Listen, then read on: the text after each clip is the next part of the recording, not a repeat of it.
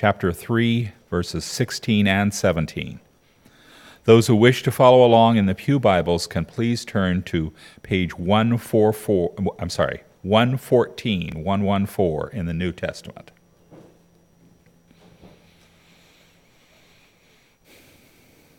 Let us listen for what the Spirit is saying to us today. For God so loved the world that he gave his only Son, that, so that everyone who believes in him may not perish but ha- may have eternal life. Indeed, God did not send the Son into the world to condemn the world, but in order that the world might be saved through him. May God add understanding to our hearing of the word.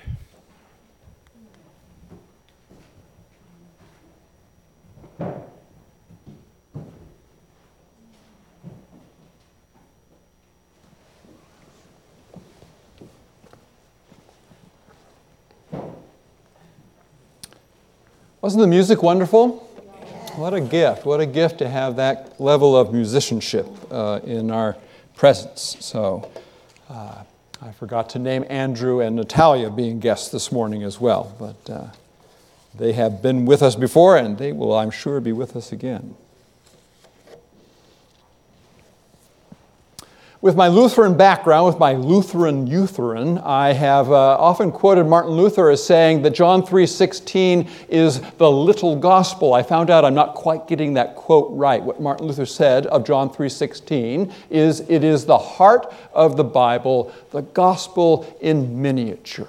Right? The idea I didn't get the words exactly right. It is, for many people, everything we need to know about the good news. I would say, particularly everything we need to know as the way John expresses it. We will be talking about this verse, but we'll be talking about it uh, also as an expression of this particular gospel. It is common to approach this verse because it is so essential, so important to people, to approach it just word by word. If you want to read a whole book about this verse, you can read Max Lucado's uh, 316, not even John, 316 and uh, it is a, a, one that does that. So I want to do a little bit of that here this morning as well to invite us to think about what many people uh, view as maybe the essential verse. Uh, the one, if you have memorized one beyond Jesus wept, you have probably memorized some version of this. As a matter of fact, it probably bugs you that our translation is a little different than what you memorized. Yeah. Uh, uh, so let's think about this. Let's break it down and think about it. They seem obvious, but it begins with God. God is the actor, God is the mover, God is the one who initiates what goes on here. Indeed, one of the most important questions we can ask when we are reading the Bible is what is God doing? We can ask that of passages where God may not even be mentioned, but uh, may still be doing something, may have inspired something, you see. But certainly, passages that name God, we do well to ask, well, what is God doing here? What is God initiating? How is God acting? How is the God, what is the God, what is God the source of? And here we know the verb is love, right? The subject is God, the verb is love. In this case, loved God has loved, God has expressed self in the act of love. It is who God is, it is what God has done. If we are looking at what God is doing in the passage, if we are trying to take that higher view, that 30,000 foot view, the answer to that question in this verse is love, the subject, the verb, and then the object of that love is the world, which, if we know something about the Gospel of John, should actually be surprising. The Gospel of John talks about the world over and over and over. 79 times, by my count, the word world appears in the Gospel of John, and it is almost always negative. The world is the place that is hostile. The world is a place that rejects God. The world is a place that needs light, that doesn't know God. We, as followers, are invited to hate our lives in this world. And we are also given the promise that Jesus has overcome the world. The world is a negative place in the Gospel of John, so it says something all the more that it is the object of God's love. God loved the world. God loved the place that is a place of rejection and hostility, of need, of corruption. This is what God has loved. And that the world has that character in the Gospel of John and that the world is the object of God's love tells us something right there, right here, about God. Now we know there is a way of expressing, there is a way that that love is expressed very specifically in this verse. God so loved the world had so much love, that intensifier, that indicator that the love is particular, that the love is intense. God so loved the world that God gave. Christian love, the word is agape in Greek. Christian love always involves, at its profoundest level, giving the giving of self, the giving of that which is essential. That particular word for love is expressive of an offering, of a giving. And in this case, it is the giving of one who is identified as God's Son. It is giving represented in a person who has a particular and unique relationship with God. I did one Greek word, agape. A lot of you already know that, but can I do just one more? Okay. Monogene compound word. Mono, we know that. We say it, we use it in our own language in English. Mono means one, or in this case, only. Gene is like Genesis, generate, right? Genetic, the source of, the place where it comes from, the begatting, right? So we can say only begotten. Our translation leaves out begotten. I think it shouldn't, because it's there. But it's not about DNA. It's not about somehow uh, some kind of physical expression uh, uh, of that particular relationship. It is a generating, unique love that is a metaphor for that uniqueness. Now, a lot of people would stop here. They would say that's the basic message. God so loved the world that he gave his only begotten Son. That's, that's all we really need to know. Uh, but in English, we put a comma in. We say, but wait, there's more. There's purpose, there is direction, there is uh, something that comes out of an outcome to that particular love. Uh, we indicate so that there is purpose here. There is an expression that will come out of this love, a result that is desired from this love. So that we are told, everyone who believes, so that something expected, everyone who believes, belief is a consistent verb in the Gospel of John. It is mentioned over and over. It is twice stated as the reason the Gospel was written, so that you might believe, and believing, have life in Jesus' name. We are told. Uh, life we would write it with a capital L, or um, abundant life, the gospel says that at one point, or eternal life. They're all interchangeable in this gospel. The one who believes, everyone who believes. Um, belief. But it's not just a mental assent, this belief. It's not just something where we sign off on a doctrine or we join a team or we express something in theory. Belief is expressed in how we live, in what we risk, in who we are, and in whose we are. And belief, the verse says, is particular. Everyone who believes in Him, in the Son, in this particular unique relationship Everyone who believes is connected to this person. And then there are blessings that come out of that belief, right? those who believe in him may not perish. We can say a lot about that, but I think it's particularly expressed in a life without fear. I listen to a podcast. If you hear people always talking about podcasts and you don't do it because you don't have an hour for it, there is a great podcast, I think, very interesting. It's called 10 Things That Scare Me. And it's usually about five minutes long. You have five minutes, don't you? Try it out. It's just people, all kinds of people, just normal, everyday people, and sometimes fairly well known people, but all of them simply listing 10 things that scare them. Sometimes they give a few reasons, sometimes they don't. But you know what makes the list all kinds of times? Death, fear of death. Death scares them, death scares us. And the promise here is a life where at least that fear is diminished. More than once, I have spoken to somebody in a hospital who was very sick or who was going in for a procedure that they might not come out of.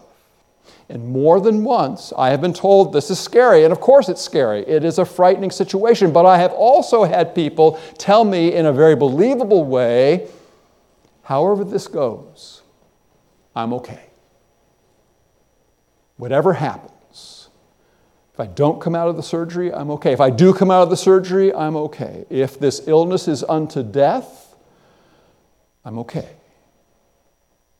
Because they understood that whatever it was that was afflicting them was not going to completely extinguish them. This first blessing is that we might live life at least diminished in that fear. Look, it's reasonable to be afraid of death. I would never say to anybody, be completely absent that fear. It's not reasonable. But my goodness, to have it diminished. And I have seen faithful people as they approach death less and less afraid of it. A promise a promise of something that won't be so strong in life because the second promise of something that is strong life, life in its fullness, life with a capital L, life that is abundant, life that exceeds time. All these terms interchangeable.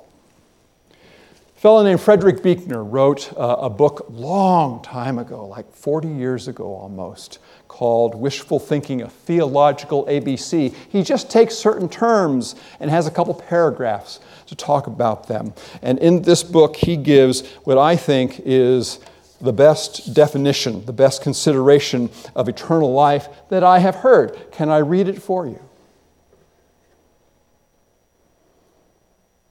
When you are with somebody you love, you have little, if any, sense of the passage of time.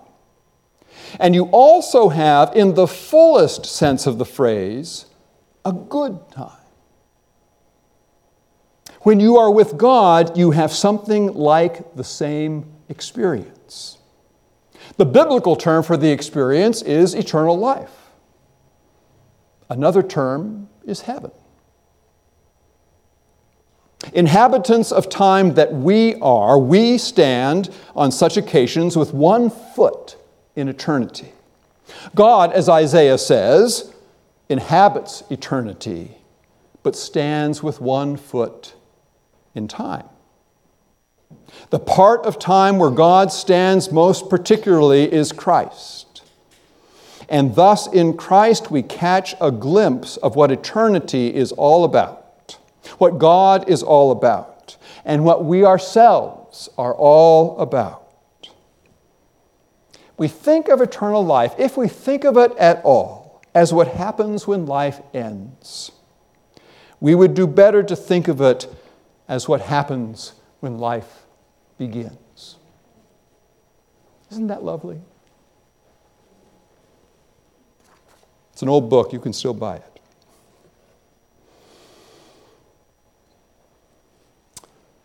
A lot of Christians would end here. A lot of Christians do. They just say John 3:16, all you need to know. But context, you know, context is valuable. If we were really doing context, I would encourage us to just sit here all day long, miss the game, and read all 21 chapters of John. That's what I would do.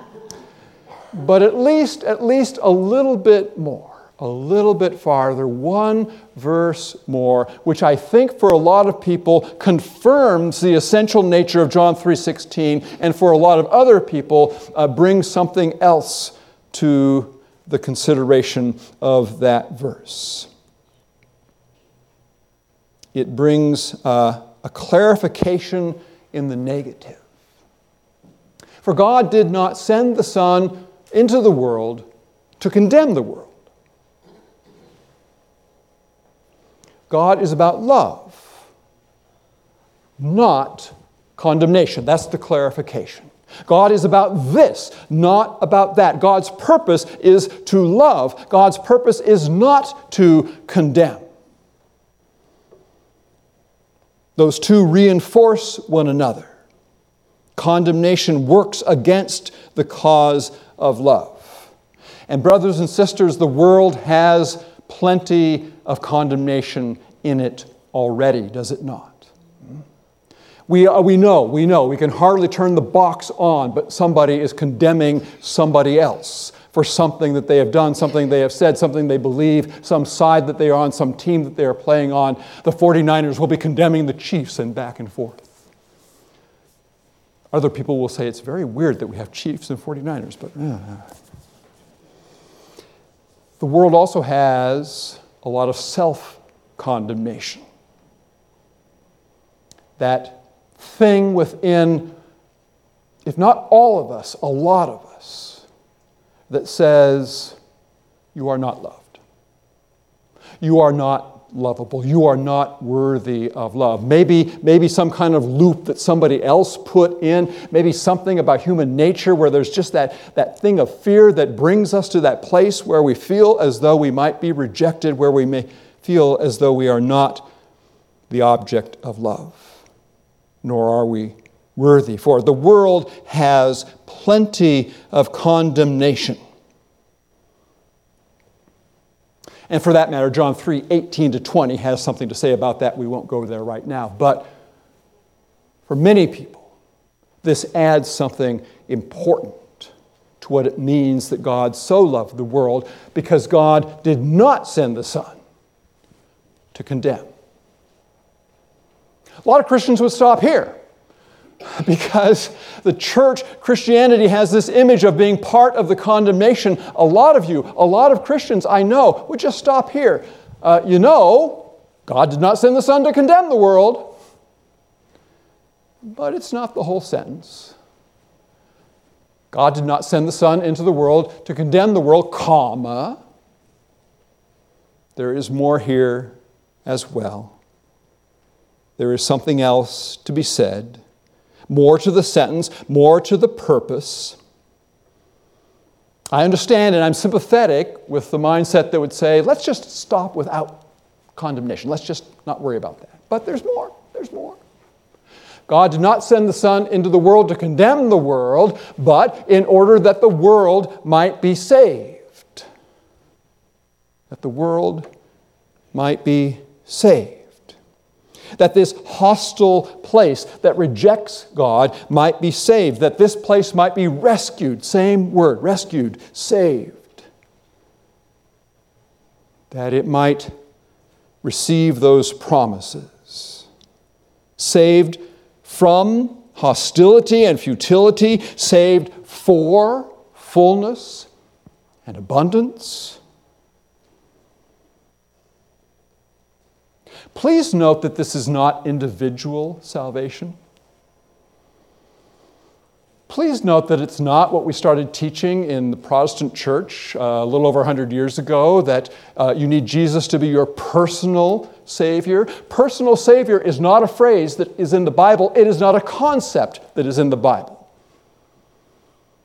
Salvation in the Bible is collective, systemic, contextual, environmental, global. When individuals receive redemption and salvation in Scripture, it is always indicative of a larger desire of God's that all would be redeemed, that the world would be saved. So, uh, Zacchaeus is saved.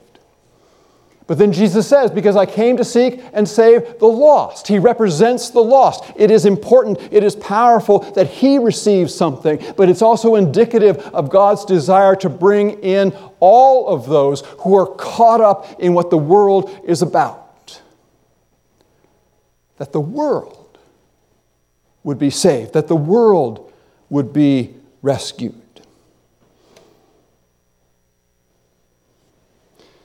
And we're invited to ponder what would a saved world look like?